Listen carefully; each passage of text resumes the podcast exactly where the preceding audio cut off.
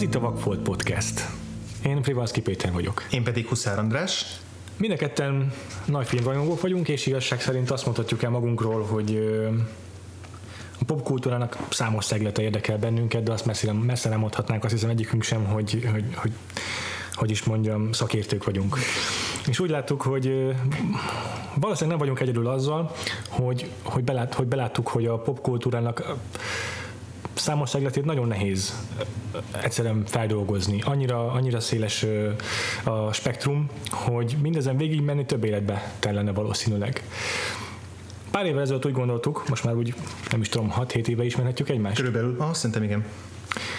Hogy pár évvel ezelőtt már gondolkodtunk azon, hogy, hogy, hogy valamiféle podcastet rögzítsünk, de én nem tudom, te hogy voltál vele. András, nekem ez a témaválasztás nem, nem volt egy egyszerű feladat. Nem, mert igazából úgy álltunk hozzá az elején, hogy az, hogy leülünk egy podcasthez, akkor legyen egy podcast filmekről, vagy legyen egy yeah. podcast sorozatokról, vagy valami. Uh-huh. Ö, alapvetően nem rossz az se, sőt, az is teljesen jó, de hogy főleg... Van is ebben tapasztalatok. Igen, mert hogy a, a limitált széria podcastben is benne vagyok, és az, és az sokkal általánosabb, ott is azért tematizáljuk, de, de az egy általánosabb beszélgetünk sorozatokról, és tök jó dolog. De hogy, de hogy pont a filmekről annyi podcast van most már itthon is azért egyre több, hogy, hogy egyáltalán hogy bennünk volt az, hogy, hogy legyen valami, valami húg benne, valami olyan Valami egyedi. Valami olyan egyedi, valami olyan téma, vagy csavar a témában, amitől, amire föl, amire föl lehet húzni egy podcastet. Hogy fogalmaznád meg ezt a csavart?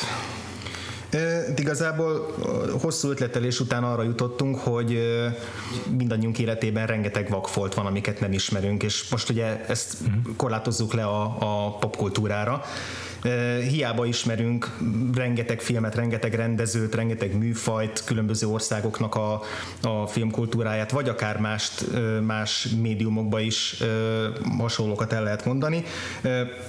Alapvetően véges idő áll a rendelkezésünkre eh, ahhoz, hogy popkulturális műveket fogyasszunk és megismerjünk, viszont bennem legalábbis az van, hogy én mindent, most, most még az van, hogy mindent el akarok olvasni, mindent meg akarok nézni, minél többet akarok ezekből begyűjteni, amelyen teljesen ilyen sziszifuszi feladat, tehát egyszerűen nem lehet, úgyse, úgyse lehet a végére érni. Egyetértünk. Viszont folyamatosan frusztrál az, hogy mennyi mindent nem ismerek eléggé, miközben olvasok róla másoktól, meg... meg hmm. nek hallok róla másoktól, és, és, és fontosan bennem van az, hogy... Miből maradok ki? Igen, miből maradunk ki, és hogy tudom, hogy ott van a, mondjuk a sarkon túl ott van egy album, ami majd megváltoztatja az életem, vagy, ami, vagy amitől lehidalok, de Aha. hogy mi van, hogyha pont azt nem fogom megtalálni, mert abban a hihetetlen áradatban most miért pont azt az egyet szemezném ki. Igen. E, és hogy nyilván ennek sosincs vége. Tehát, hogy egyrészt, egyrészt a podcastnek az a, az a célja, hogy beletörődjünk abba, hogy úgysem lehet mindent felfedezni, és nincs is értelme a mennyi rámenni, hanem inkább, inkább amit, viszont, amit viszont megismerünk, azt egy kicsit próbáljuk meg úgy mélyrehatóbban, vagy úgy, úgy jobban elsajátítani. És ahogy én, amit, amit még kiemelnék, hogy amit, amit, amit akarunk szeretni, azt szeressük nagyon. Igen. Legyen az a cél, hogy, hogy, hogy igazán tudjuk szeretni azt a műfajt, amit, amit, ami érdekel bennünket. Igen. Ismerjük meg alaposan. Legalább, legalább legyünk nyitottak. Nyilván Igen. nem fog mindent tetszeni, biztos, hogy lesznek olyan témák, meg olyan, olyan szegletei a popkultúrának, uh-huh. ami, ami egyszerűen nem fog az ízlésünkbe vágni, de hogy alapvetően pozitívan álljunk hozzá mindegyikhez, hiszen az érdekel minket, hogy vajon mi az, amiből kimaradunk. Igen, és amit adhatnak ezek nekünk. Abszolút, igen, tehát hogy ugye a teljességre törekedni, ez egy szélmalomharc, de hogy biztos, hogy tök szórakoztató ez a szélmalomharc, és hogy és hogy sosem tudhatjuk, hogy, hogy egy meghatározó élmény az honnan fog szembe jönni, és hogy igazából egyrészt a podcast ez így narcisztikus módon magunkról szól, nyilván, mint ahogy minden podcastet arról szól, hogy mi hogyan próbáljuk kicsit kitágítani a, a saját ismereteinket, de hogy ezzel talán a hallgatókat is arra tudjuk biztatni, hogy vagy ugyanazokat, amiket mi nem ismerünk, hogyha igen. ők se ismerik, vagy, vagy a saját foltjaikat. Pontosan, Fort. Kezdjék, kezdjék el így izé beszínezni, vagy kiszínezni. Igen.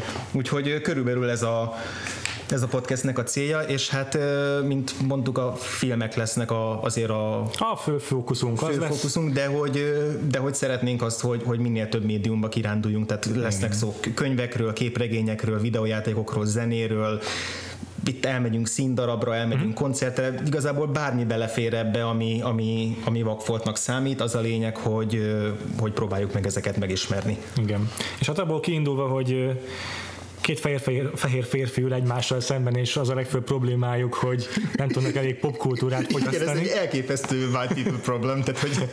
Igen, szóval eb- ennek az, ebből kiindulva úgy gondoltuk, hogy legyen az első adásunk témája. Egy olyan film, ami rögtön tudunk reflektálni ezzel, ez pedig a My Dinner with André című film, Magyar amiben két fehér férfi beszél a problémáiról. Pontosan, igen. A filmnek mi a magyar cím? Vacsorám Andréval. Elég, elég beszédes cím egyébként, azt gondolom, ugyanis tényleg erről szól a film. Elejétől végéig egy férfi beszél Andréval, és vacsoráznak. A film alkotói André Gregory és Wallace Shawn, akik azonos nevű karaktereket játszanak a filmben, de nem önmagukat saját bevallásuk szerint.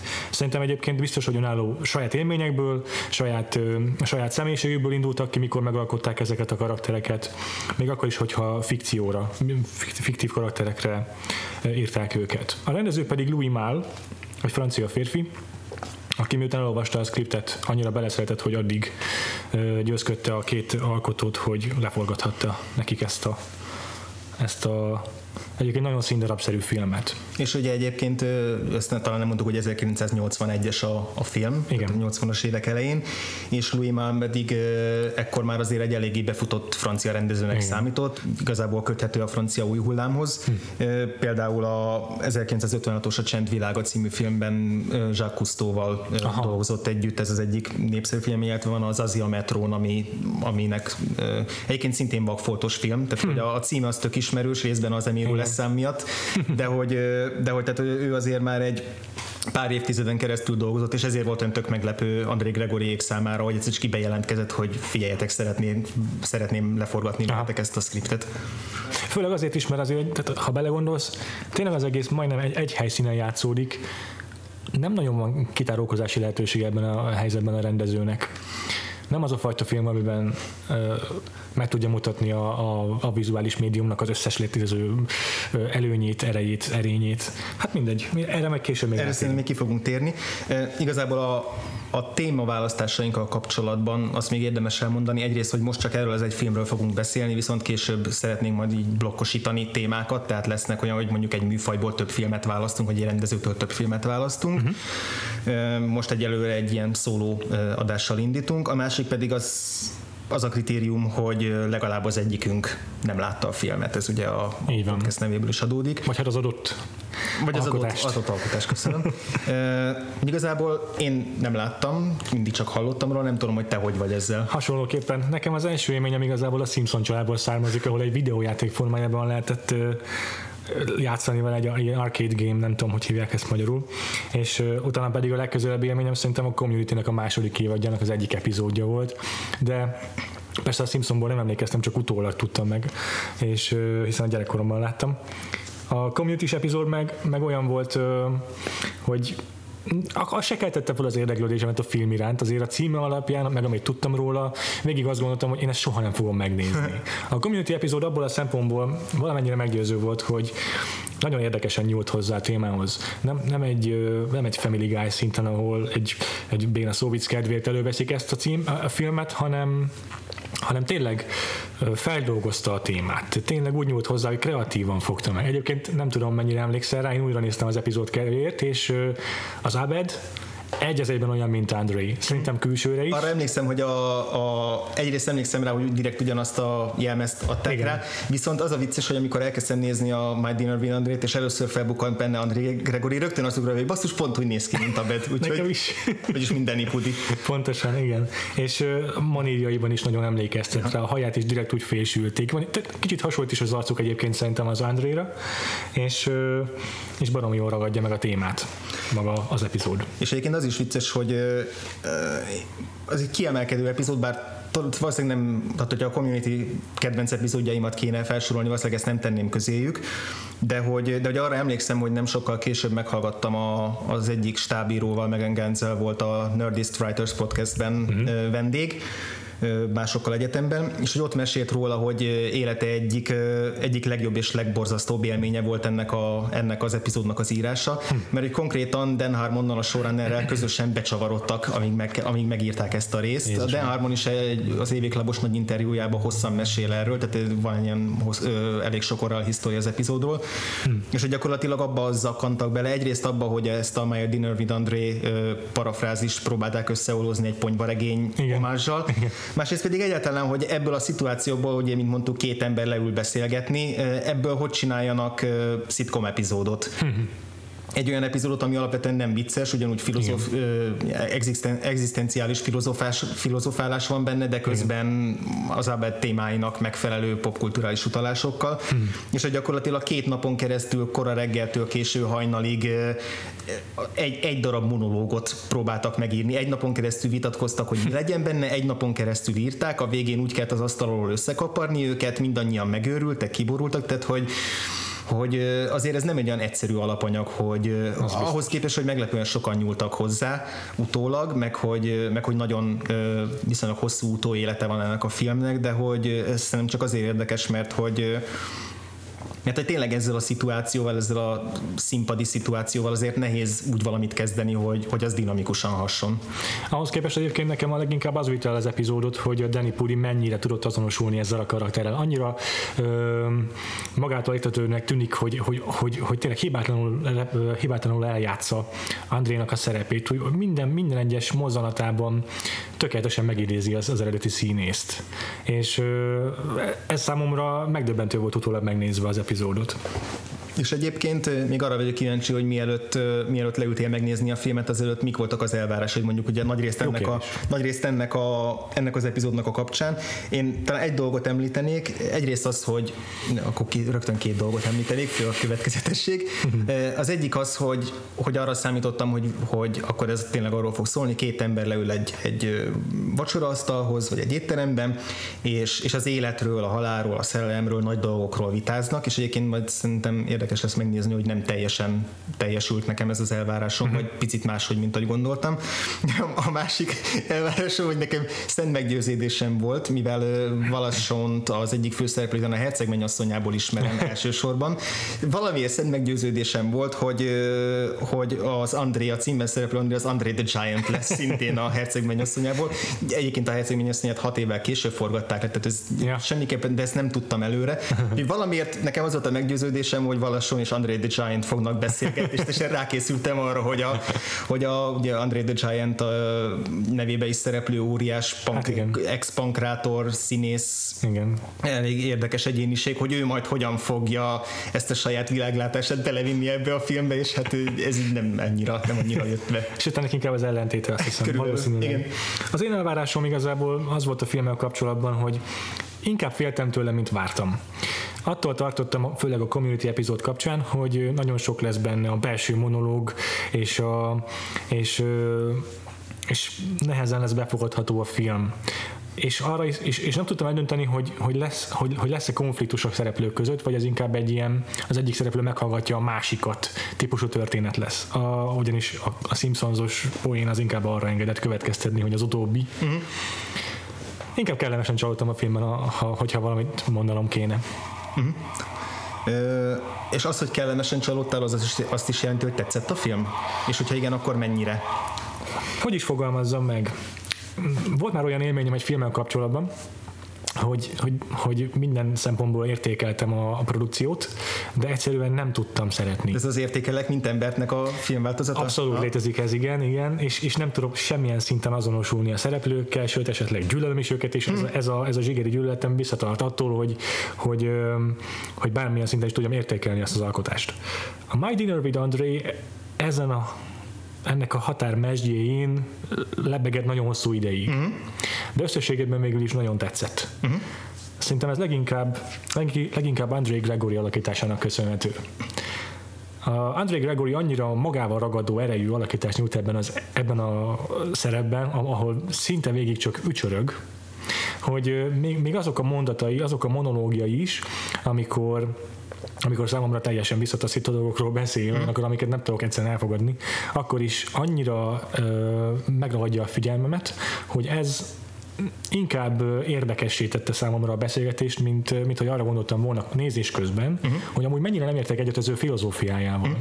Utólag persze végig gondolva és újra végig gondolva a filmnek a témáit, inkább arra gondoltam, hogy sose tudnék jó barátja lenni ennek egy ilyen fickónak, mm. de akkor erre másfél órára, vagy inkább egy óra ötven percre leülni és meghallgatni, ez, ez érdekes volt. Mm.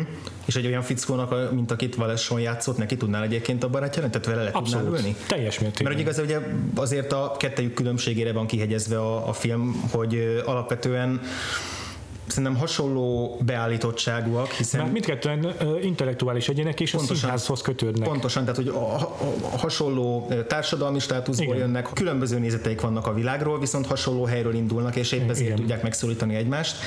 Üm, viszont, viszont azért megvan a kettejük között az a különbség, ugye két karakter között, hogy valasson, hát most ugye így nevezzük, de igazából, ugye ahogy te is mondtad a felvezetőben, nem önmagukat játsszák, hanem önmagukból kiindulva önmaguknak az alter egóját, kicsit kvázi úgy, mint a stand-uposok szoktak igen. fellépni.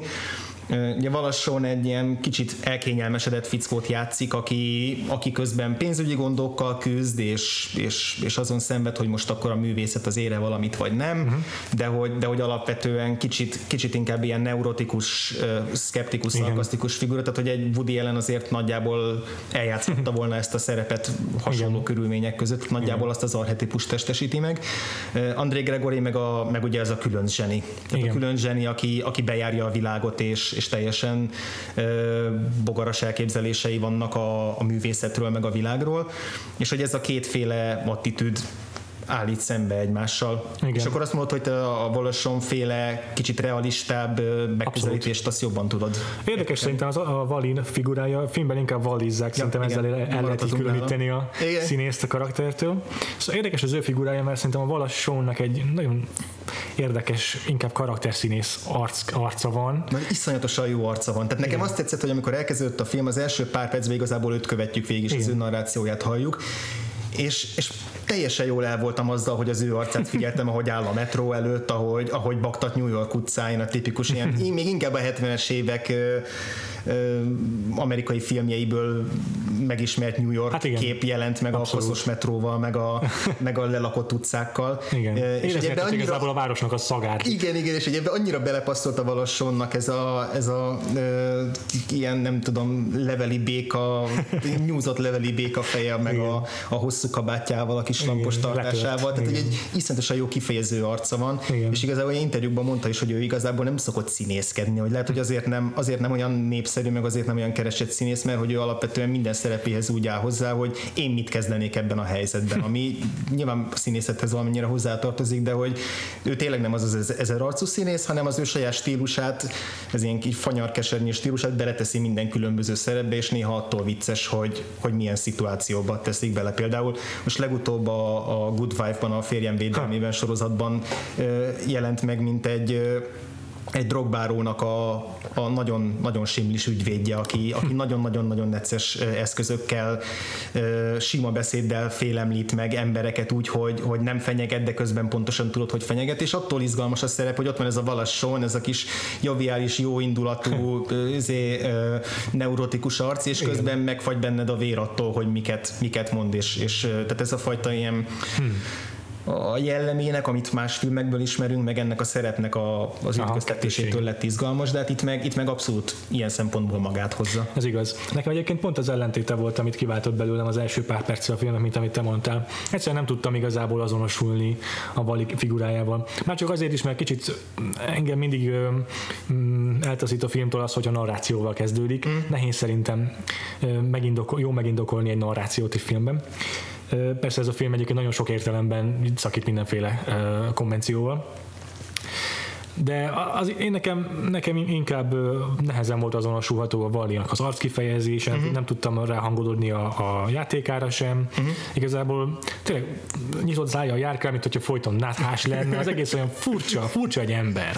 És aztán leül az Andréval szembe az étterembe, és elhangzik egy mondat a narrációjából, hogy igazából rájött, hogy ezeket a helyzeteket úgy szokta kezelni, mikor ilyen kínos szituációban van, ahol inkább nem akar ott lenni, hogy próbál kérdéseket feltenni és aktívan figyelni. És Ez a gondolat nekem egyébként nagyon megtetszett, és itt, és itt váltott valami át a Vali karakterében. Uh-huh. Még elhangzott néhány ideges felnevetés azokra a poénokra, amiket az André mondott, de, de közben láttam rajta azt, hogy így egyre inkább ö, elkezd figyelni, és egyre inkább belemeljed Andrének a szavaiba. Igen. És ekkor, ekkor a, a játékán tényleg az, a, meg, megjelent az a fajta figyelem, az a fajta aktív hallgatás, ami, amivel, amivel, amivel már tudtam kapcsolatot teremteni. Aha, aha. És egyébként pont most nem is olyan régen olvastam erről egy cikket, a Script Notes podcastben hivatkoztak rá, hogy a Slate-en megjelent egy írás még korábban, egy valamilyen kvórás kérdésre volt válasz eredetileg, amiben arról volt szó, hogy hogyan tudod megállapítani valakiről, hogy jó színésze. Uh-huh.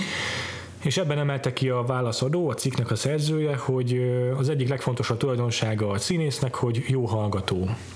És ez esetben a, a Wallace Shawn karaktere szerintem tényleg mesteriebb volt ebben a filmben. És hát igazából, ha úgy vesszük, a filmnek az első, hát nem is tudom, fél órájában, első Aha. felében gyakorlatilag ez egy nagyon egyoldalú párbeszéd. Abszolút, ő csak kérdéseket tesz, hogy tovább gördítsa az ő gondolatait. Aha, aha, meg feltesz egy-egy kérdést, és igazából egy nagyon hosszú monológot hallunk, Igen. meg különböző megszakításokkal a, az Andrétól, és erre utaltam egy pár perccel korábban, hogy, hogy ez, ez lepett meg a várakozásaimhoz képest, hogy, hogy arra a fajta lételméleti, meg, meg a saját életükkel hmm. kapcsolatos vitára, amire számítottam, arra várni kellett a film második feléig, és akkor is én, én legalábbis úgy éreztem, hogy kicsit aránytalan, tehát hogy mondjuk százalékos arányba kéne kifejeznünk, hogy melyiküknek a hogy mondjam, véleménye volt Aha. súlyozottabb, tehát Aha. hogy melyikük kapott nagyobb játékteret, egyértelműen André Gregory az, aki Igen. dominált, és, és a végére ért föl mellé körülbelül Voli. Ezt szerintem egyébként a két színésznek a, a írói, inkább írói szerepkörükben uh-huh. az egymással szembeni attitűdjét is tükrözi. Én azt gondolnám legalábbis, hogy valószínűleg ugyanígy írták a forgatókönyvet. Uh-huh. Meg volt egyfajta egymással kapcsolatos tiszteletük, viszont az egyértelmű, hogy André színészként is, és valószínűleg a való életben is sokkal karizmatikusabb figura, mint a, mint a Wally. És a Wally, meg ahogy saját magáról is mondja, jó hallgató, és inkább hajlandó háttérbe, mm. inkább, inkább visszalépni egy kicsit a háttérbe, hogyha teret kell engedni egy ilyen figurának, aki egy jó mesemondó, egy jó történetmondó.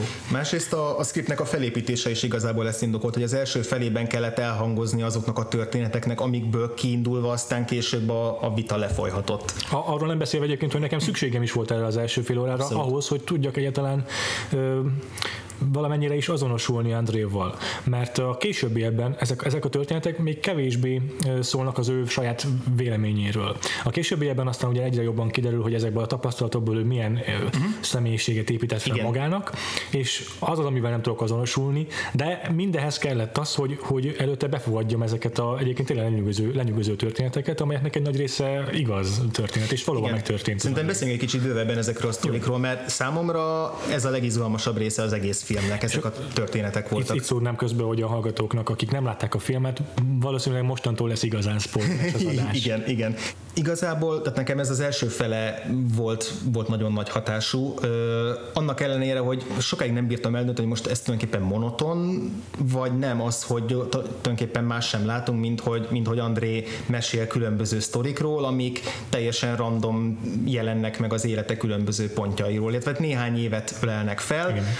De hogy igazából teljesen epizódikus ennek a felépítése, viszont ugye a harmadik, negyedik sztorira rájöttem, hogy ez borzasztóan felvillanyoz és borzasztóan hmm. izgalmas, mert hogy mert hogy ezek nagyon furcsa történetek, tehát ahogy mondtad, a nagy részük igaz, vagy hát legalábbis olyan mér szempontból igaz, hogy ő igaznak hiszi őket, illetve az ő gondolkodásában megtörténtek.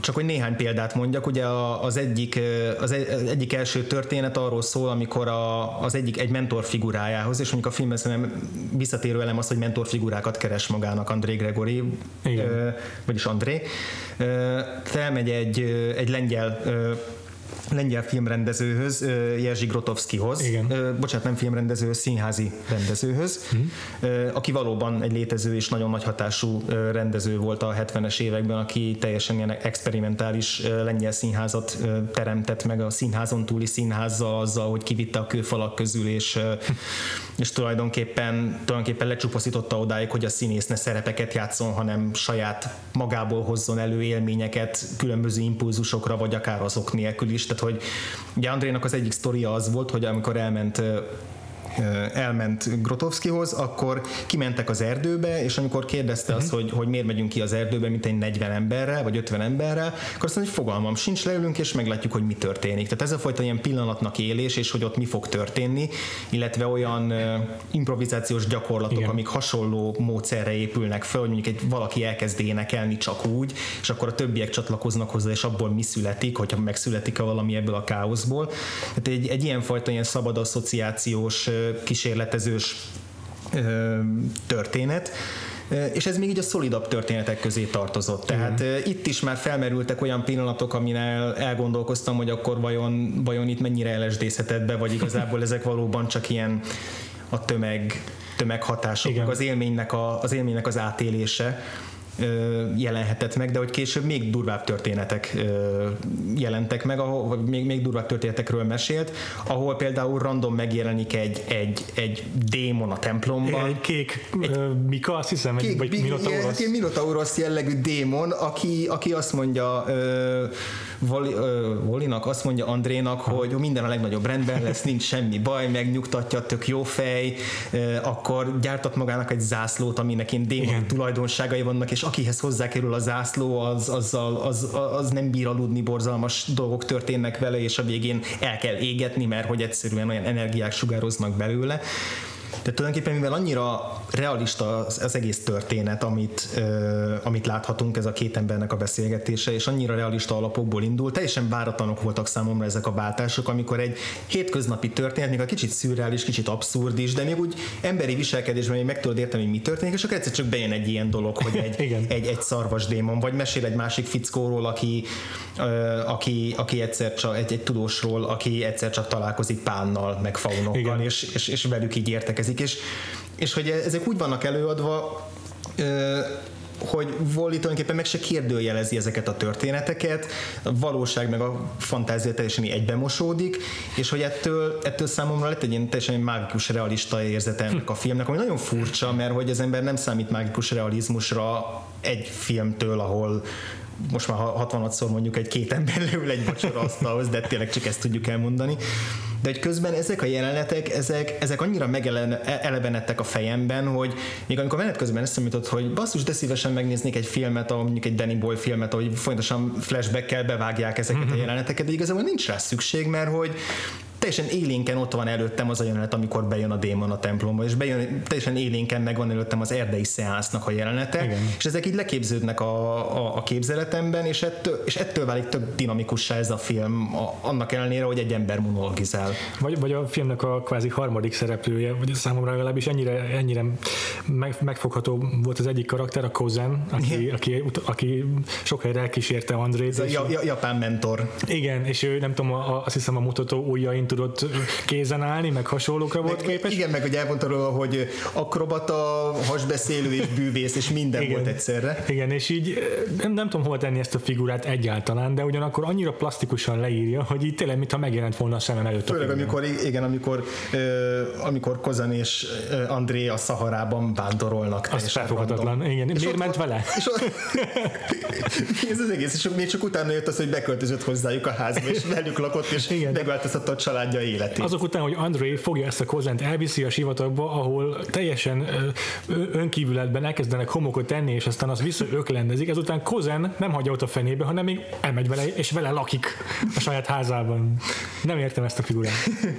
Igen, ez teljesen, teljesen bizarrak ezek a történetek, de hogy tulajdonképpen olyan volt, mintha mondom, vagy ilyen epizódikus filmet, vagy mintha egy tök jó novellás kötetet olvastam. Tehát egy simán mondjuk egy Borges vagy Julio Cortázar, mm. aki hasonló stílusú történeteket írt. Ez a fajta felépítés egyrészt nagyon meglepő volt, ezek a váltások nagyon meglepőek voltak, de ugye ettől teljesen izgalmas lett a, a történet. És ugye igazából innen fűzték tovább azt, hogy akkor ezek, az, ezekből az élményekből melyik... Mit merített André igazából. Pontosan. És, ez, igen, és akkor ezért is érdekes szerintem a filmnek a struktúrája, mert valójában azt leszámítva, hogy a Wall-E az elején fenntartásokkal kezeli ezt a, ezt a vacsora meghívást, mert azt mondja, hogy évek óta nem látta Andrét, és fogalma sincs, hogy mit akar tőle, és inkább elmenekülne ebből a helyzetből. Ezt leszámítva igazából az első egy óráig így konfliktusról nem beszéltük mm. a kettő között. Sőt, pont arról szól szerintem az egész, hogy a Wall-E-n keresztül, aki aki az azonosulásunkat teszi inkább lehetővé, isszuk André szavait. Mm, igen. És aztán csak ezután történik meg az első igazi konfliktus, amikor, amikor elkezdenek elhangzani vélemények is egymással szemben. Itt szerintem a legérdekesebb tényleg az, hogy egyáltalán maga André karaktere, aki azért tényleg sokkal karizmatikusabb és sokkal többet beszél, mint Wally, mennyire azonosulható, mennyire, mennyire kell egyáltalán mm, komolyan venni, amit mond. Ez szerintem egy érdekes kérdése a filmnek. Mert egy szintje, a, filmnek, a filmnek az egyik értelmezésének az egyik szintje szerintem az, hogy, hogy az elhangzottakkal mennyire tesz egyet, mit, mit, mit szűrsz le belőle, mi a tapasztalatod mindebből. És tulajdonképpen kicsit ne, annak ellenére, hogy azért tudunk a filmről magáról is beszélni, mm-hmm. de hogy alapvetően úgy álltam fel utána, hogy sokkal kevesebbet lehet valószínűleg beszélni a filmről, és sokkal többet arról, hogy amit, amiről beszélgettek, azok igen. bennünk, az, azokhoz mi hogyan viszonyulunk ezekhez a nézetekhez. Igen. Tehát, hogy így felvet egy csomó témát, meg egy csomó ö, érvet, ö, nézőpontot ezekkel a témákkal kapcsolatban, és utána, hogyha kijövünk a moziból, vagy felállunk a tévéről, akkor utána ezekről elkezdhetünk vitatkozni. Igen, ebben, ebben megint nagyon megjelenik nekem, nekem a Wallace Shawnnak a, a színészi alakítása, hogy tényleg rajta, rajta keresztül fogadjuk be mindezt, és az ő kíváncsi tekintete, az ő kíváncsi ö, odafigyelése, hogyan előrehajol, előrehajol a székében, és tényleg iszza az André szavait, ezek, ö, ezek teszik lehetővé azt, hogy ö, hogy mind a kettőjükkel igazából meg tudjak ismerkedni a film során. És a, sokat elárul a, erről a fickóról, hogy valójában egy szóval se ért egyet abból, amit az André elmond. Igazából nem nagyon van olyan pont, amiben egyezne a véleményük, bár egyébként néha azt mondják, de ez inkább csak ilyen diplomatikus mm-hmm. megfogalmazás igen. annak, hogy nem értünk egyet, inkább lépjünk tovább a beszélgetésre. és és a, az, hogy mégis, mégis tud rá figyelni, mégis koncentrál a szavaira, mégse vág szó, sose közbe, vagy nem, nem utasítja el azt, amit mond, az, az sokat elárul a Wally humanizmusáról, meg az, meg az André iránti tiszteletéről, ami szerintem mondom megjelenik az írás és az alakításban is egyaránt. Tehát valószínűleg az írási procesz, procedúra is hasonló lehetett kettőjük között. Neked elvileg a, a, for, a forgatás előtt hónapokon keresztül próbáltak. Tehát, hogy ezt oh. nagyon-nagyon-nagyon sokáig csiszolták össze azt, hogy ennyire hmm. zökkenőmentesen hmm. menjen. Egyrészt ketten, másrészt a rendezővel együtt. Uh-huh. És hát, hát szerintem Andrénak a, a világfelfogásának a filozófiája az számomra így kétezer-tizenhatból egy Wallyhoz közelebb, korban Wallyhoz vagyok közelebb, hmm. Wally akkoriban harmincöt éves volt, ami megdöbbentő számomra. Tehát, már akkor hatvannak. Igen, tehát a, az arcának a fele az a homloka igazából szegénynek. Én egy hat évvel fiatalabban nem mondom, hogy ugyanannyi élménnyel, meg ugyan, ugyanolyan tapasztalatokkal rendelkezem, mint Wally, főként nem, mint André, de azt gondolom, hogy, hogy, hogy Wallynak a szavaival, amikor arról beszél, hogy, hogy ember, azért nem kell eljutnod az Everestre ahhoz, hogy képes legyél önvizsgálatot tartani, vagy megismert saját magadat, ez megtörténhet veled a sarki trafikban is. Azt szerintem sokkal, az, ne, az nekem nagyon megmaradt. Viszont ugye cserébe jön az a, az a válasz, hogy erre tulajdonképpen Andrénak nem az a válasza, hogy de akkor is a Mount Everestet kell megmászni, hanem hogy, hanem hogy sokan a, a trafiknak a csodáira nem ismernek rá. Tehát, hogy, hogy megvan az a, a másik oldal. Ugye Andrénak tulajdonképpen az egyik fő érve az, hogy, hogy mindannyian mi emberek, ilyen félálomban, ilyen kvázi zombiként közlekedünk igen. a világban, hagyjuk, hogy különböző dolgok elnyomják a nem tudom, általános kíváncsi, kíváncsiságunkat, az észlelésünket, az impulzusainkat, és hogy ebből kéne valahogy kitörni, kiszabadulni, és ugye ezzel szemben mondja André, hogy igazából tök kényelmesen el van azzal, amivel el van, és hogy neki az élet úgymond apró örömei is teljesen jó megnyugvást adnak, és igazából a, a film végére nem se konszenzus nem születik, igen. se győztes a kettő közül. Tehát, hogy igen. felvetik egymásnak a különböző véleményeiket, és akkor úgy ott hagynak minket. André karakterjéként tényleg érdekes meg az azonosulási kérdés. Igazából egy csomószor kurva idegesítő. Hát egy ilyen borzasztóan beképzelt narcisztikus alak, aki csak saját magával foglalkozik, aki tényleg, hát és el van veszve a saját fejében. Igen. Azzal kezdődik a film, hogy Wally azon gondolkozik, hogy ennek a fickónak honnan van mindenre pénze. Biztos igen. nagyon gazdag, és elmegy öt évre, a, ott hagyja az otthonát, és ö, ö, azzal foglalkozik, hogy megkeresse önmagát. És elmegy Indiába, meg Skóciába, meg mindenhova, igen. és ott, ott, ott úgy el van magával. Ö, és hogy és hogy a film igazából tehát nagyon könnyen lehetne borzasztóan modoros, idegesítő film, hmm. amikor, amikor két, két színházi ember ilyen lila ködben beszél a saját kis dolgaikról, meg aztán amit abból levonnak következtetésként az életre, de hogy ki a faszt érdekel. Tehát igazából ez yeah. lehetne egy ilyen borzasztóan modoros, idegesítő, megmond, ilyen kinyilatkoztató, megmondó film. Igen. És hogy valamennyire az, mert valamennyire, tehát nem mondhatjuk azt, hogy André nem kinyilatkoztat a film nagy részébe, és nem megmond, de hogy itt jön be egyrészt a színészi alakítás, másrészt a, a forgatókönyvnek az árnyaltsága, hogy igazából az a fajta önirónia, amit egyrészt André Gregory játszik a, a szerepével, másrészt ami a, amit a forgatókönyv megenged neki, hogy mondjuk egy ilyen hosszas monológ után, amikor, amikor arról beszél, hogy bejárta a világot, akkor azt mondja, hogy ki vagyok én az iránis, iránisa, hogy én itt mindent megengedhessek magamnak. Tehát hogy folyamatosan van egy ilyen önmagának a letorkolása és önmagának a lekicsinyítése, önirónia, és ez szerintem iszonyatosan sokat segít abban, hogy, hogy, hogy ne taszítson el minket ez a karakter. Ebben egyébként szerintem zseniális a Louis Malle rendezése. Egyrészt az, hogy behoz egy harmadik karaktert, a, a pincért. A kedvenc karakter. Ezt érted, de gyakorlatilag párbeszédben nincs sok, de azok, a, azok a, ahogy lehunja a szemét, ahogy az arcán tükröződik ez a végtelen undor. És azt, a... hogy mindent látott már.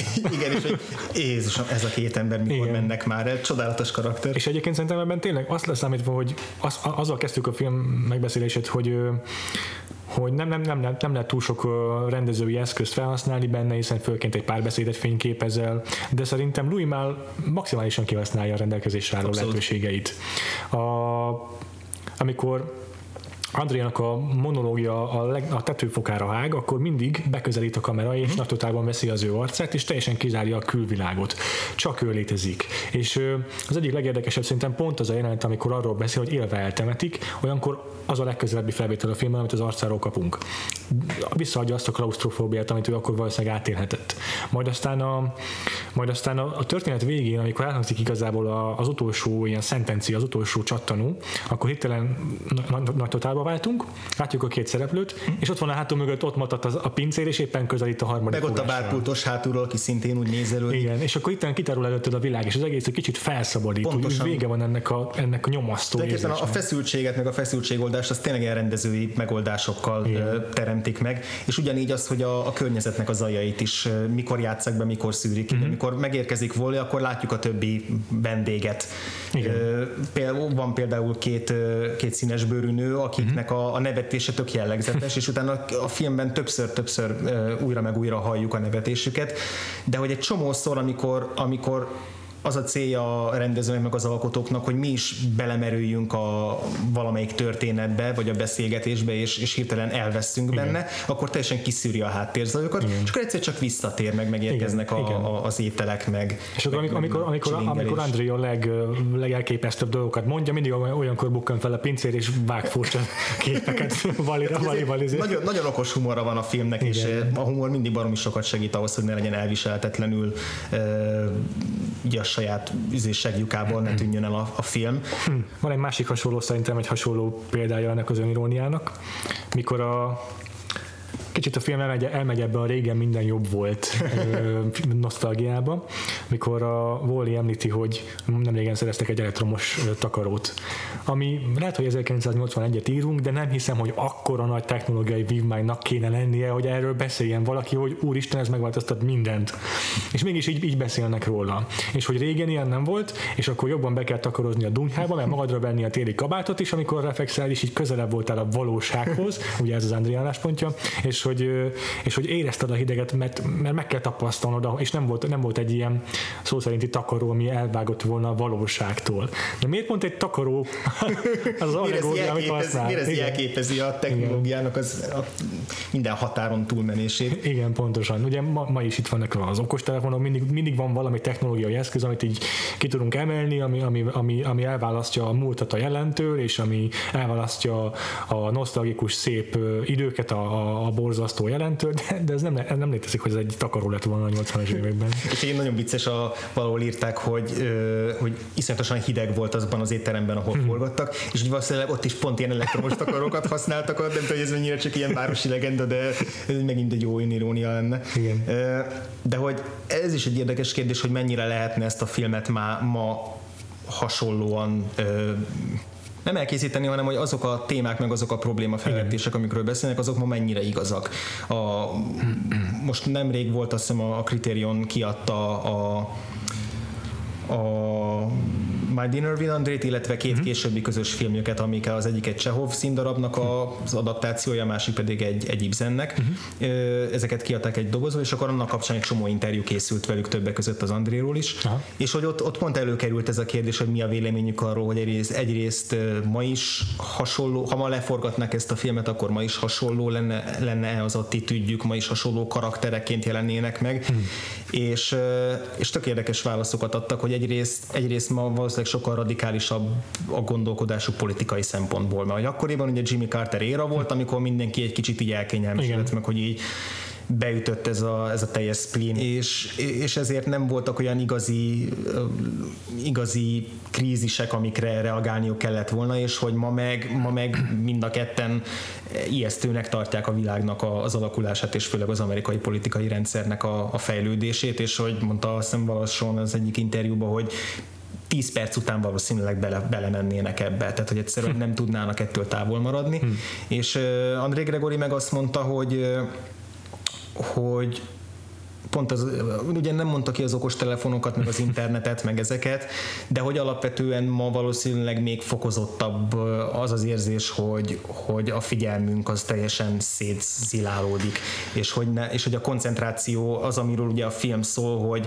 céltudatosan a pillanatnak élni, és, és, és ráfókuszálni a, a jelenre, és hogy ezt milyen eszközök, meg milyen ö, környezeti tényezők gyengítik, hogy az ő érvelése szerint ez ma fokozottan, ö, fokozottan durvább, és ugyan tehát semmiképpen nem akarnék én ilyen régen minden jobb volttal élni, meg, a, meg hogy fú internet, mert az internet egy kurva jó dolog, de hogy alapvetően ez a figyelemzavar, ez tényleg létező Persze. dolog. Tehát, hogy nyilván nem szívesen gondolok magamra a járkáló zombiként, de ugyanakkor megvan az az elem, ami, az az érzés, amikor tíz perc, vagy fél órája kattingatok egyik ringről a másikra, és igazából Igen. egyik fülemembe másikon ki, Igen. egy nappal később semmire nem emlékszem, de az az érzésem van, mint hogyha mégis valamilyen hasznos dolgot csináltam volna. Ebben egyébként meséltem is a barátnőmnek, hogy nagyon sikerült azonosulnom ebben a Wallival, aki, aki szó szerint el is mondja a filmben, hogy ő számára nincsen elpazarolt pillanat, és nem, nem, nem egy ilyen nagy kárpedien felfogást teszem őket, csak egyszerűen az, hogy nem akarja elpazarolni az életének egy percét sem.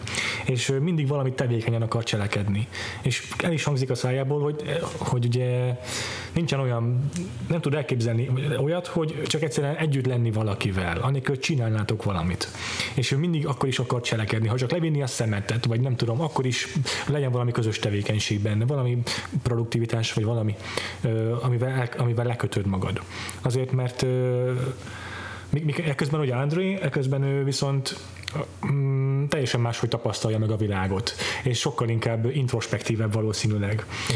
Van, van is ez a vitájuk arról, hogy impulzusszerűen cselekedni, Igen. vagy mechanikusan cselekedni, Igen. és nem odafigyelni arra, amit, amit, amit teszel. Mint hogy gyakorlatilag Andrének az összes története az erre az impulzivitásra Igen. ment rá, hogy, hogy átengedni magad a véletlen sodrásának. Meg a... Igen, és ugye ezzel szemben meg ott van a, a Valli, akinek azért a napjai nagy részt ugyanúgy telnek, de mégsem mondhatjuk azt, hogy zombiként él, vagy nem lenne ott abban a pillanatban, mert ugyanúgy megtapasztalja ezeket a dolgokat, ugyanúgy benne van, és ő pedig ebből ö, gazdagszik. És én azt gondolom, egyébként ez egy érdekes vita lenne, de nem akarok nagyon belemenni, ja. hogy ez vajon a mostani generációk számára megváltozott-e? Pont az internet által, vagy amiatt, hogy máshogy ö, szerzünk információt, máshogy ö, szerzünk tapasztalatot. Szerintem lehet, hogy attól függetlenül, hogy vannak nekünk is ilyen félórás, húsz perces periódusaink, amikor mm. azon kapjuk magunkat, hogy csak körgetünk lefelé valamilyen social feeden, azt lesz számítva szerintem azért sokkal jobban odafigyelünk az időnkre. Én legalábbis biztos vagyok benne, hogy én saját magam mindig tudnám három-négyféleképp lefoglalni magam, és nem unatkoznék egy percet sem. Nem tudnék unatkozni, ha még egy percet sem, mert annyi mindennel van, foglal, lehet foglalkozni, amire nem bánnám az időt. Mm. És szerintem ezzel, a, ez, szerintem ezzel tényleg így van a mi generációnk, és ez tényleg egy olyan dolog, ami akkoriban lehet, hogy nem volt még így. És akkor ezzel rögtön össze is kötném azt, hogy igen, szerintem nem lehetne ugyanígy ebben a formában leforgatni a My Dinner with André, de pont azért, mert a témáinak egy része az azóta már nagyon sokszor le lett zongorázva, ez a régen minden jobb volt, ez azóta is egyre, egyre jobban lerágott csont. Viszont az a része, hogy, hogy mivel küzden, mivel küzd, küzd a jelenkori generáció, az, az szerintem sem feldolgozható ugyanebben a formában. És erre egyébként szerintem a legjobb példa a, a Mumblecore filmek, amik tényleg nagyon közel hozzák a, ennek a fiatal generációnak az egzisztenciális kérdéseit. Uh-huh. És nem tudom te, hogy vagy ezzel, András, de én úgy gondolom, hogy a My Dinner with André valamennyire tekinthető Mumblecore-nak. Ha nem is, ha nem is száz százalékosan idézi meg azt a műfajt, vagy hát nem is mondhatnám azt, hogy az előfutára annak a műfajnak, de, de ügyesen játszik a, a párbeszéddel a My Dinner with André. Sokszor persze monológokban fejezi ki magát az André karakteret, de ezt betudhatjuk annak, hogy tényleg egy nagyon intelligens figura ő, és tényleg képes ilyen összeszedetten fogalmazni menet közben. De azért ugyanúgy elel akarnak a gondolatai, hirtelen belecsap egy másik mondatba, egy mondat közepén, elkanyarodik a témája, meg eszébe jut egy új szereplő, egy új figura a múltjából, akiről el kell kezdeni mesélni, és van egy ilyen impulzív, van egy ilyen, egy ilyen realisztikus párbeszéd hatása is ennek a filmnek. Mondjuk abban a szempontból nem biztos, hogy összekötném a két, a, ezt a filmet a Mumblecore-ral, mert hogy ez azért szerintem egy jóval megszerkesztettebb maga a script.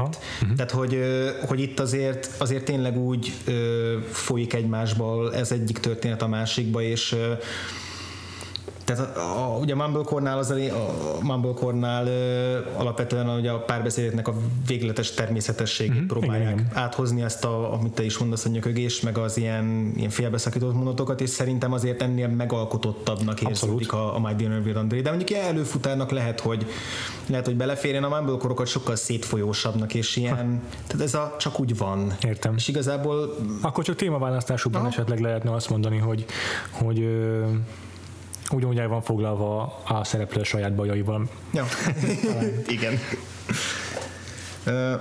Egyébként az is egy érdekes kérdés, hogy, hogy alapvetően ugye az ilyen színpadias filmek azok, azok mennyire működnek filmként, illetve hogy pontosan, hogy egy filmtől mit várunk, és, és elég tud-e lenni egy ilyen nagyon a scriptre és alakításokra kihegyezett, de alapvetően statikus ö, alkotás, mert hogy alap, ezt a filmet nem színpadra, hanem filmre szánták. Igen. Tehát eleve úgy indultak neki, hogy ez nem színdarab lesz, hanem ezt, ezt a film médiumára szánják, uh-huh. és, és úgy is rendezik, meg úgy írják, meg úgy snittelik, úgy készítik uh-huh. el, ez abszolút, ez, ez filmnek készült. De hogy ennek ellenére tényleg rásüthető az, hogy olyan, mint egy színdarab, és hogy nálam például ez a mondat, hogy olyan, mint egy színdarab, ez, ez néha, néha pozitívumként értem egy filmre, néha meg negatívumként, és ez teljesen illogikusan változik. Mm. Tehát, igen, tehát mondjuk ott egy tizenkét dühös ember, amire, amire abszolút azt mondom, hogy ez, ez, ez olyan, mint egy kurva jó színdarab. Mm. Ami alatt nyilván azt értem, hogy, hogy nagyon jól van sűrítve a cselekmény, a történet, a szereplők, a helyszín, nagyon feszesen van megírva, ugye a színháznak ez a, mi akkor is, hogyha váltogatja a helyszíneket, alapvetően a, ez a fajta egysége, ez, ez leképződik a filmen, de hogy mondjuk pont a tizenkét dühös embernél is ott van az, hogy azért, a, azért Sidney Lumet azt a filmet megrendezte. Persze. Hát, hogy az azért, azért vannak vizuális a kameramozgás, a vágás, a zene, minden ilyesmi, az, az abszolút azt szolgálja, hogy, hogy a, a film nyelvével előhozzanak érzelmeket, érzelmeket nézőből, igen. karakterfejlődési uh-huh. pontokat. E, és mondjuk ott van szemben, ezzel szemben a, a volt, már nem is tudom mikor, kétezres évek közepén a The Man from Earth, ez a, az uh-huh. őslakó igen. magyar címmel, a, amikor, amikor random X ember összegyűlik, és, és ott van köztük egy, egy, egy ember, aki most ebben nem akarok, nem akarok beleszpoilerezni, de hogy egy olyan ember, aki elvileg nem lehetne ott, és akinek, akinek érdekes az életútja. És ez főleg az ő monológiairól szól igazából, főleg az többiek csak alá kérdeznek. Pontosan, pontosan. És hogy alapvetően az a film számomra baromira nem működött. És mm-hmm. arra is azt tudom mondani, hogy, hogy, hogy ez igazából színdarabnak jó lenne, ilyenkor ezt, szok, ezt szoktam mondani, mert hogy, mert hogy simán el tudom képzelni, hogy egy színpadon ez, ez sokkal meg, meg tudják tölteni élettel, de hogy közben az a film az teljesen lapos volt, a színészi alakítások gyengék voltak, és egyszerűen... egyszerűen és nem adott nem... hozzá semmit szerintem a, a, a, a vizuális médium. Igen, szóval igazából ezt így kérdésnek akartam föltenni, de kb. is válaszoltam, hogy, hogy mikor működik egy, egy ilyen pofázós film jól. Szerintem, hogy... ami mindig érdekes a kérdésed, főleg, hogy a pár perccel korábban említetted a Danny Boyle-t, mert a legutóbbi filmje, a Steve Jobs, az egy az egyben szerintem színpadra vihető lenne, három helyszínen, három felvonással. Mégsem, egy, szerintem soha nem hallottam arról a filmről azt, hogy az egy színdarab-szerű film lenne, mm. vagy hogy a színpadra lehetne vinni. És nem is gondoltam a nézése közben. Persze ebben benne van az, hogy Danny Boyle rendezése annyira nyughatatlan, annyira izgága, hogy, hogy sose jutna róla eszedbe, hogy hm, egy statikus kamerával mennyivel érdekesebb lenne ugyanez.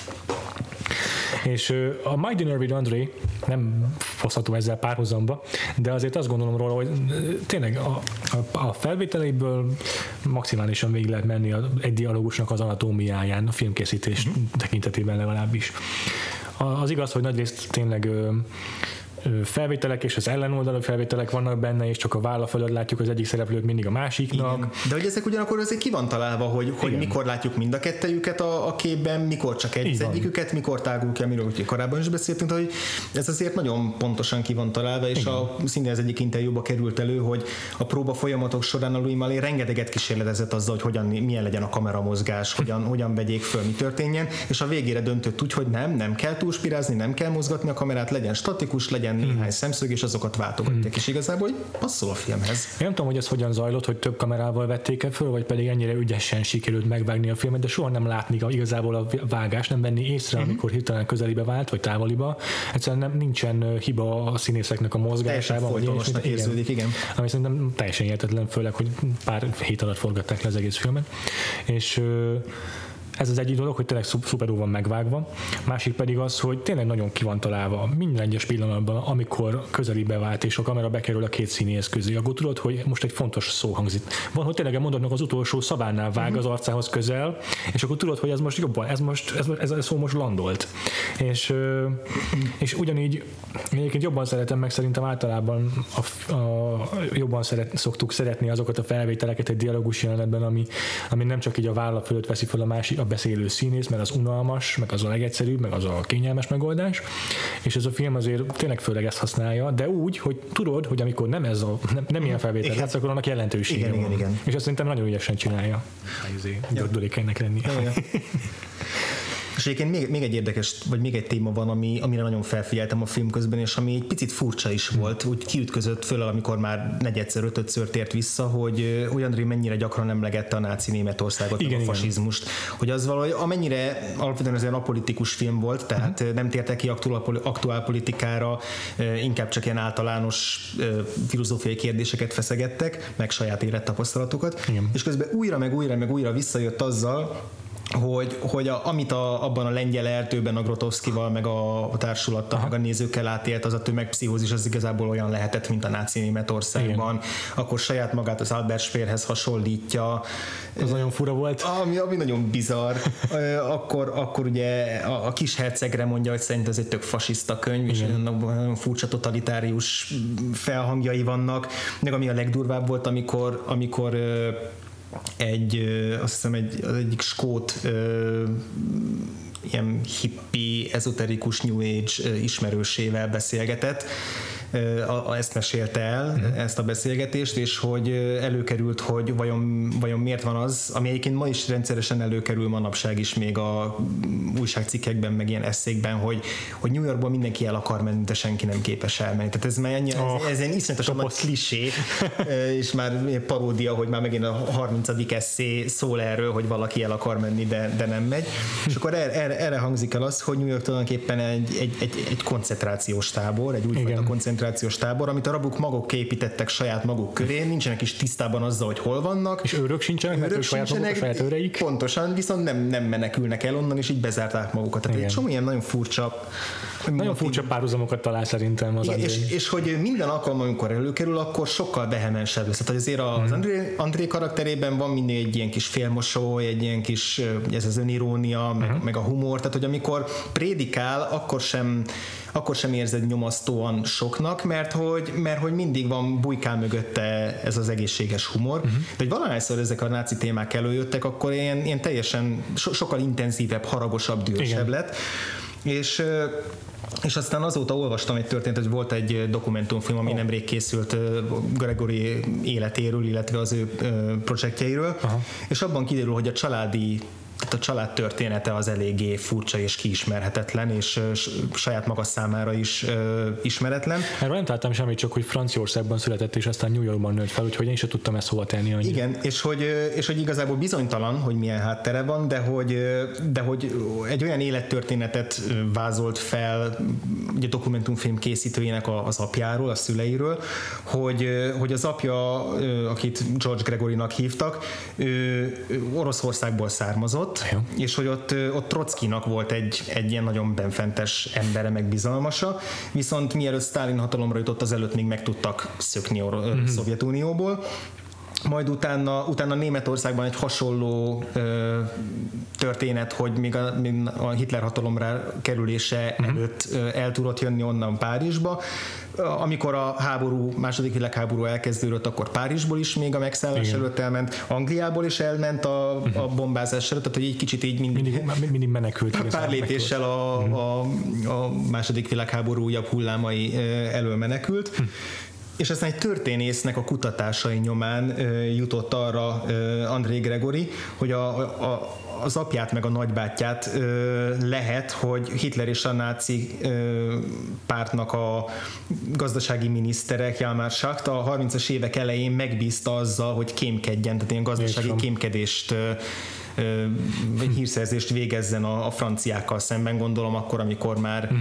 hát nem tudom, hogy még akkor, akkor amikor gondolom, Párizsban éltek. Tehát, hogy tulajdonképpen nem tudott bizonyítékot szerezni ezekre, a, pedig Gregory küldött kutatókat, nyomozókat, hogy, hogy, hogy gyűjtsenek információkat erről, de hogy alapvetően vannak ilyen nagyon furcsa dolgok a családja múltjában, és hogy konkrétan, amikor, amikor ezeknek az információknak a birtokába jutott, akkor ezek, ezek fizikai tüneteket jelentettek, tehát öpsömöre lett, meg hűtései lettek, és, és fizikailag rosszul lett ezektől az információktól, és tulajdonképpen nekem ez adott magyarázatot arra, hogy, hogy akkor valószínűleg, mint ahogy André karakterében jellemző, hogy mindennel ö, küszködik. Tehát, hogy igazából van egy ilyen, nem is küszködés, most nem talán hirtelen a megfelelő szót, de hogy, de hogy viaskodik különböző igen, igen. A, a saját véleményével, a saját nézeteivel, a, a világgal, és hogy, és hogy ez is a viaskodásának a része, hogy... Egy olyan ember, aki eleve keresi önmagát, az, az arról, hogy kiderül, hogy a háttere, ahonnan érkezik, az az olyasmi, amit, amire nem számított, az valószínűleg nagyon meg tudja rendíteni a saját magát, magában való ismeretét.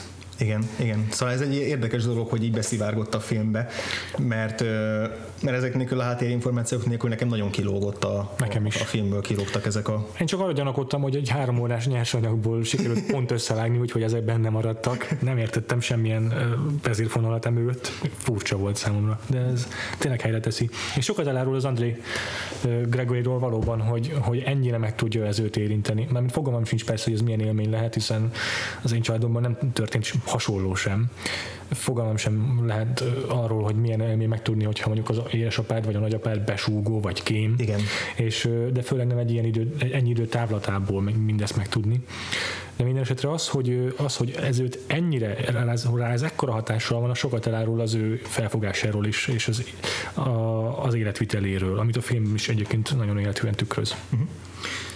Ö, igazából volt-e kedvenc jeleneted a filmből, kedvenc momentum, ugye elmegeltük a, a pincért, mint kedvenc szerep, ilyen hasonló kedvenc mozzanat, ami nagyon megragadt, megragadott benned. Fú, számos volt igazából, de leginkább azt emelném ki, azt a monológot, amikor az élve eltemetésről ugyanez, beszél André. Detto, igen, az, az egészen elképesztő. Igen. Tehát, hogy igazából a film igazán mély érzelmi hatást rám nem gyakorolt, tehát intellektuálisan izgalmas volt, rengeteget tudunk gondolkozni róla utólag. Igen. Nem hiszem, hogy meghatározó élményként fogom elraktározni magamban, mint mondjuk egy hasonlóan dumálós filmet, mondjuk a Mielőtt fel kell a nap trilógiát, ami, ami érzelmileg is nagyon mélyen megérintett. Igaz. De volt ez az egy jelenet, ami, aminél tényleg egészen közel tolakodott a kamera André arcához, igen. és e, ott elképesztő alakítást nyújtott, és maga a történet egyszerű, tehát egy hideg futkosott a hátamon. Ez egy, ez egy brutál is történet, az elmesélésének a stílusával, igen. illetve maga, magának a sztorinak az, az hogy ez a, ez a furcsa rituálé, ez a furcsa szertartás, ami ugye Lengyelországban történt, ugye Lengyelország volt. Ugyanis, igen.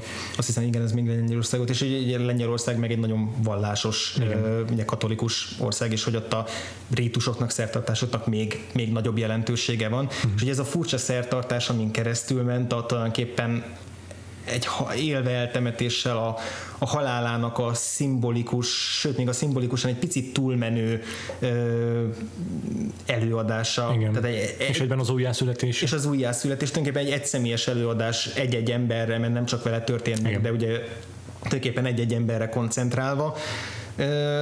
Fél, félelmetes, elképesztő, elképesztő hatást gyakorolt rám az a jelenet és, és az a történet, és, és mondom megint csak az, hogy, hogy annyira szuggesztív volt ez az előadás, hogy ugyanúgy láttam magam előtt, mint hogyha amikor a Saul fiára beültem, és ott láttam a, a, a konkrét haláltáboros eseményeket, tehát egy, egy nagyon-nagyon mély mély képsor éget bele az agyamba, annak ellenére, hogy nem láttunk semmit, igen, hanem egy ember beszélt. Igen. Szerintem is ez a filmnek a nagy ereje, hogy, hogy képes csak párbeszédek szintjén olyan erőteljes vizuális élményt adni, ami, ami nem létezik meg, ami igazából a film szintjén nem is létezik. Hogy értékelnéd a My Dinner with André-t? Ajánlanád a hallgatóinknak? Ö, igen, tehát hogy én mindenképpen ajánlanám. Ö... Én is. Szerintem minden Magyarországról nem is, nem vagyunk olyan helyzetben, hogy nagyon tudnánk kritizálni ezt a két férfit. Úgy értem, hogy távol is vagyunk kicsit az ő világoktól, ők mégiscsak felső osztálybeli fehér emberek, és ugyanakkor meg közel is vagyunk abban az értelemben, hogy nem annyira más a kultúránk, hogy ne tudnánk azonosulni azokkal, amiket elmondanak. És mindenkinek tud szerintem nálunk valamit jelenteni ez a film. Ha más nem, akkor legalább azt, hogy, hogy azt érdemes megnézni, tényleg mit lehet kihozni egy, uh-huh. egy ilyen egyszerű settingből. Abszolút, igen, igen, igen. És hogy igazából tehát azt mondanám, hogy kell valamilyen affinitás mondjuk a színház iránt, vagy a... Uh-huh. Vagy a az igaz. Tehát, hogy valakit érdekeljen mondjuk egy ilyen experimentális avantgárd színházi uh-huh. rendezőnek a A, a, az elgondolás arról, hogy hogyan kell működni egy színháznak, mert ez azért eléggé hangsúlyos részét képezi a filmnek, de hogy alapvetően, ahogy, ahogy erről beszéltünk, azért ez nem ennyire szűk körű, tehát nem, nem ennyire beszűkült ö, tematikájú film, hogy hogy tehát azért beengedi. Abszolút befogadható, befogadható szerintem. És, és beenged annyi, annyi más témát, és, és annyira izgalmasan dolgozza fel ezeket is, hogy, hogy kell azért az, hogy az elején az ember rájön a ritmusára. Teljes mértékben. Tehát én, hogyha most nem, a, nem az adás miatt néztem volna meg, hanem csak úgy leülök megnézni egy filmet, lehet, hogy az elején kikapcsoltam volna, mert nem tudok rá hangolódni. De hogyha tudom, de hogyha úgy nézem, hogy kíváncsi vagyok rá, kíváncsi vagyok, hogy mit fognak mondani ezek az emberek, ezzel a, ezzel a felfogással teljesen máshogy lehet szerintem befogadni a művet.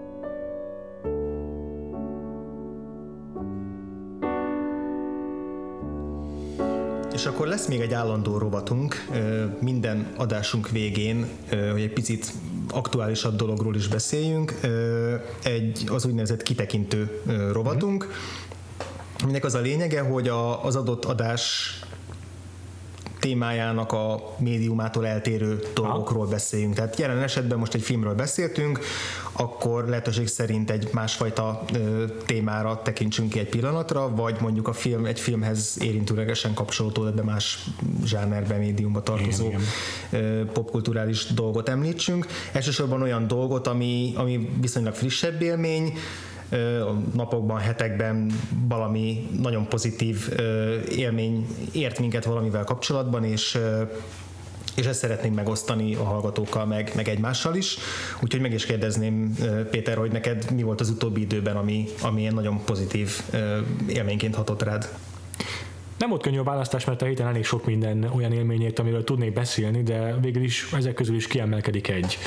Volt szerencsém játszani egy társasjátékkal, amit egy csapat fiatal magyar fejlesztő talált ki. Címe az, hogy Salt Lens, és nagyon egyszerű lenne úgy megbejegyezni, hogy Mad Max társasjáték formájában, de valójában azért tényleg erről van szó. Facebookon meg lehet őket találni, hogyha rákeres a Salt Lens kifejezésre. Gyönyörű szép grafikával fog megjelenni a társasjáték, most még az előzetes tesztelések folynak, meg a hírverés, és aztán beindul majd hozzá a Kickstarter kampány. A társasjáték maga egy ilyen inkább kollaboratív, de azért valamennyire egymás ellen is játszotok. Mindannyian vezetek egy vagy szélhajtású, vagy pedig rendes üzemanyagos járművet, és a raiderek elől, a mindenféle fosztogatók elől, akiknek egy része kísértetiesen hasonlít a warbolyokra, menekültek a sivatagban, meg a, a, a sóföldeken, hegyeken, és az egész arról szól, hogy hogyan tudjátok a roncsokat összegyűjteni, és abból valahogyan összeeszkábálni annyi eszközt, hogy túléljétek a, a, az posztapokaliptikus világot. Uh-huh. Nagyon tetszett a játék, igazából tényleg baromira jól ki van találva, látszik, hogy rengeteget tesztelték a, a srácok, és ismétlem csak, hogy csodaszépek a rajzok a játékban. Hányan játszottatok, meg mennyi ideig tartott körülbelül ez a... Négyen voltunk, és közülünk azért ketten elég profik a társasjátékokban, tehát így rögtön mondták, hogy á, igen, ez az a fajta mechanika, meg ez abban a játékból ismerős. Én csak ilyen kocajátékos vagyok, azért egy pár dolgot próbáltam már egyszer vagy kétszer, és volt köztünk egy tök amatőr is. Úgyhogy a szabályok értelmezése vitte el nagyjából az idő felét. Hát mint általában szokott lenni, igen, egy új de igen, az a szerencse, hogy igen, viszont ez elég hamar megszokható, tehát mint, mint, mint mondjuk a Munchkinnál, amikor az elején még úgy sokat felnevet az ember a kártyákon, a poénokon, azt utána már csak a szabályokat olvassa föl róla, meg a pontértékeket figyeli. Ez is ilyen, igazából maga a játékidő az, hogyha rutinos, rutinos a játékos, akkor leszűkül egy, legfeljebb két órára. Aha. Szóval gyorsan játszhatom. Én filmhez részben kapcsolódó dolgot emelnék ki, ez egy hír, nemrég, nem régi hír, de, de hogy olyan szinten felvillanyozott, hogy régen volt ilyen, és próbálom nem nagyon beleélni magam, mert hogy még egyáltalán nem biztos, hogy meg fog valósulni, de, de körülbelül ez egy olyan álomprojekt, amire olyan két éve, körülbelül két éve Aha. találtam ki, hogy, hogy ez, ennek meg kéne valósulnia, és most pont, pont úgy tűnik, hogy megvalósul.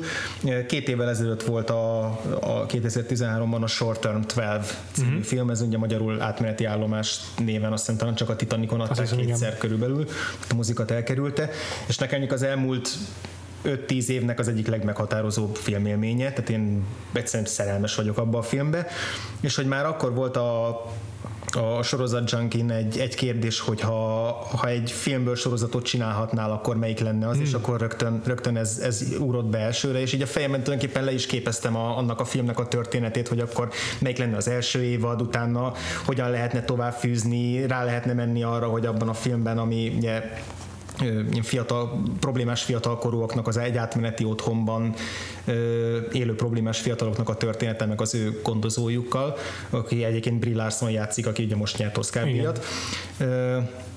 És, és ki is találtam, hogy igen, akkor, hogy egy sorozat lenne, akkor rá lehetne menni az egyes karaktereknek a hosszabb, hosszabb kifutású történetére, meg az egész intézményrendszernek a hibás működésére, azokra a problémákra lehetne egy jó kis egy drót negyedik évados ö, történetet fűzni az egészből, hogy mennyire fasza lenne. Zajlódhatna két cselekményszálon a fiatalok problémáival, meg az idősebbek, igen, a gondozókéval, mint a Friday Night Lights, a tanárok, meg a, meg, a, meg a focisták és a diákok.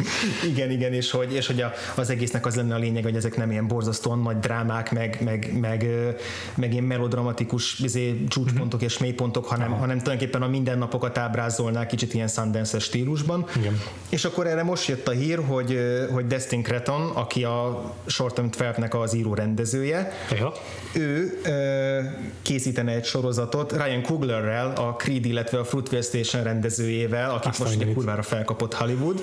Ők lennének a sorozatnak a fő rendezői, nem tudom, hogy csak ők, de hogy, de hogy ők lennének a a központi rendező figurák. Értem. Az író személye pedig egy Sinaka Hodge nevű, nevű hölgy, aki számomra ismeretlen, hmm. de egy, egy fiatal színesbőrű rapper, költő, hmm.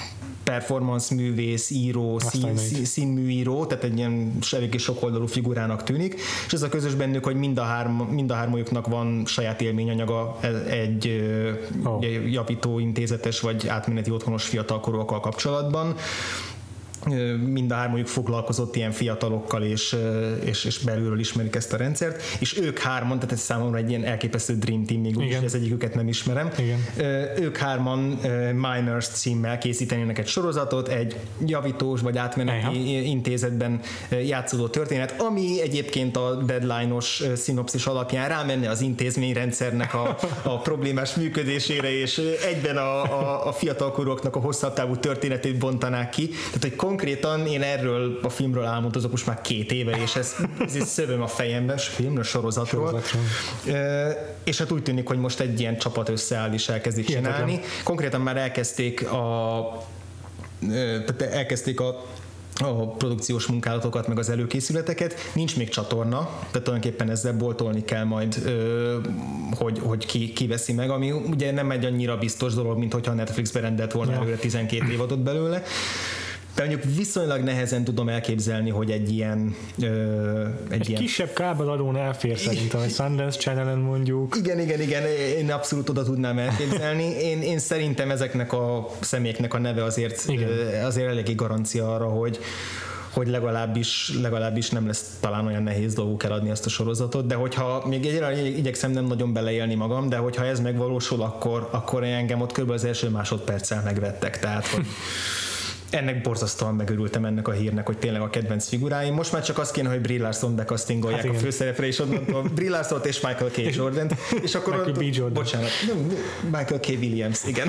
Őt is bekasztingolhatnánk, ha már itt tartunk. Igen. Tehát, hogy tulajdonképpen onnantól én hátradőlnék, és azt mondanám, hogy hát mostantól kezdve nem kell semmit csinálnom, mert, mert ez a Kánaán. Hmm. Meg voltam győződve, hogy a Kendrick Lamar új albumáról fogsz beszélni, de ez valóban felülírja.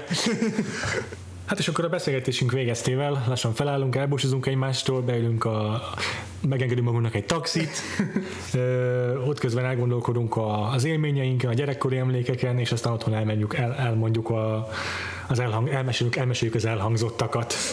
Számunkra sincs más, mint hogy elköszönjünk a hallgatóktól, köszönjük a figyelmet, megtaláltok bennünket a következő adásunkig is a vakfoltpodcast pont hu weboldalon, ahol a show notes-ban megtaláljátok a a hivatkozó linkeket is, megtaláltok bennünket az iTunes-on és minden jól ismert podcast platformon, valamint a filmes témáinkat ezentúl követhetitek majd a Letterboxd oldalon, ahol a Vakfolt címke alatt fogjuk gyűjteni azokat a filmeket, amelyeket az adás kedvéért néztünk meg. És András, téged a következő órásunkig hol tudnak elérni a hallgatók? Egyrészt a Twitteren bárki megtalálhat a Gains aláhúzás Twitter név alatt, illetve az Origó Film Clubra szoktam írni kritikákat, összeállításokat, meg ehhez hasonlókat. Ami azért egészen vicces, mert én meg az Indexnél vagyok, de szerencsére az én írományaimmal nem találkozhatnak a hallgatók, mert én csak a számítógépeket nyújtolom ott. De mondjuk azért néha egy-egy ilyen évvégi összeállításban azért te is... Mm, ez igaz, igen, igen, az éves legjobb, az év legjobb filmjeit összefoglaló cikkekben én is néha bele-bele kontárkodok. Ami azért vicces, mert rögtön az jutott eszembe, hogy, hogy ez olyan, mint az a klasszikus első világháború sztori, amikor a lövészárok két oldalán a franciák meg a németek így karácsony este alkalmával így, így kibékülnek és összejönnek középen, és ott közösen énekelnek, és aztán utána folytatódik tovább a háború. Úgyhogy így kíváncsi vagyok, hogy ez a milyen ideiglenes, vagy a, általunk leképzett ideiglenes fegyverszünet az így vajon meddig fog tartani. Hát várjuk ki a végét. Minden esetre addig is engem én megtaláltok a, ugyancsak a Twitteren, Frivo névem, ef er, két darab elbetű, V és O. Ez nagyon jó, ez nagyon profi, ezt nekem is egy kellett volna mondani. Tehát a Gains az G A I N E S, és utána egy aláhúzás. Így van. A podcastünknek a főcímzenét és a vége főcímét az Arthur zenekar szolgáltatta, egy tök jó fiatal szegedi együttes, úgyhogy borzasztó nagy köszönet Nagyon nekik, hogy szolgáltattak nekünk saját podcast zenét. Őket megtaláljátok a Twitteren, a Facebookon, a linkeket azokat a show notes-ban, show notes-ba be fogjuk tenni, illetve az adásban még elhangzott Erik Satie-nak a Zsimnopédi című szerzeménye, ami a, ugye a My Dinner with Andréba is kiemelt szerepet játszott. Igen. Köszönjük szépen a figyelmeteket, minden jót! Sziasztok!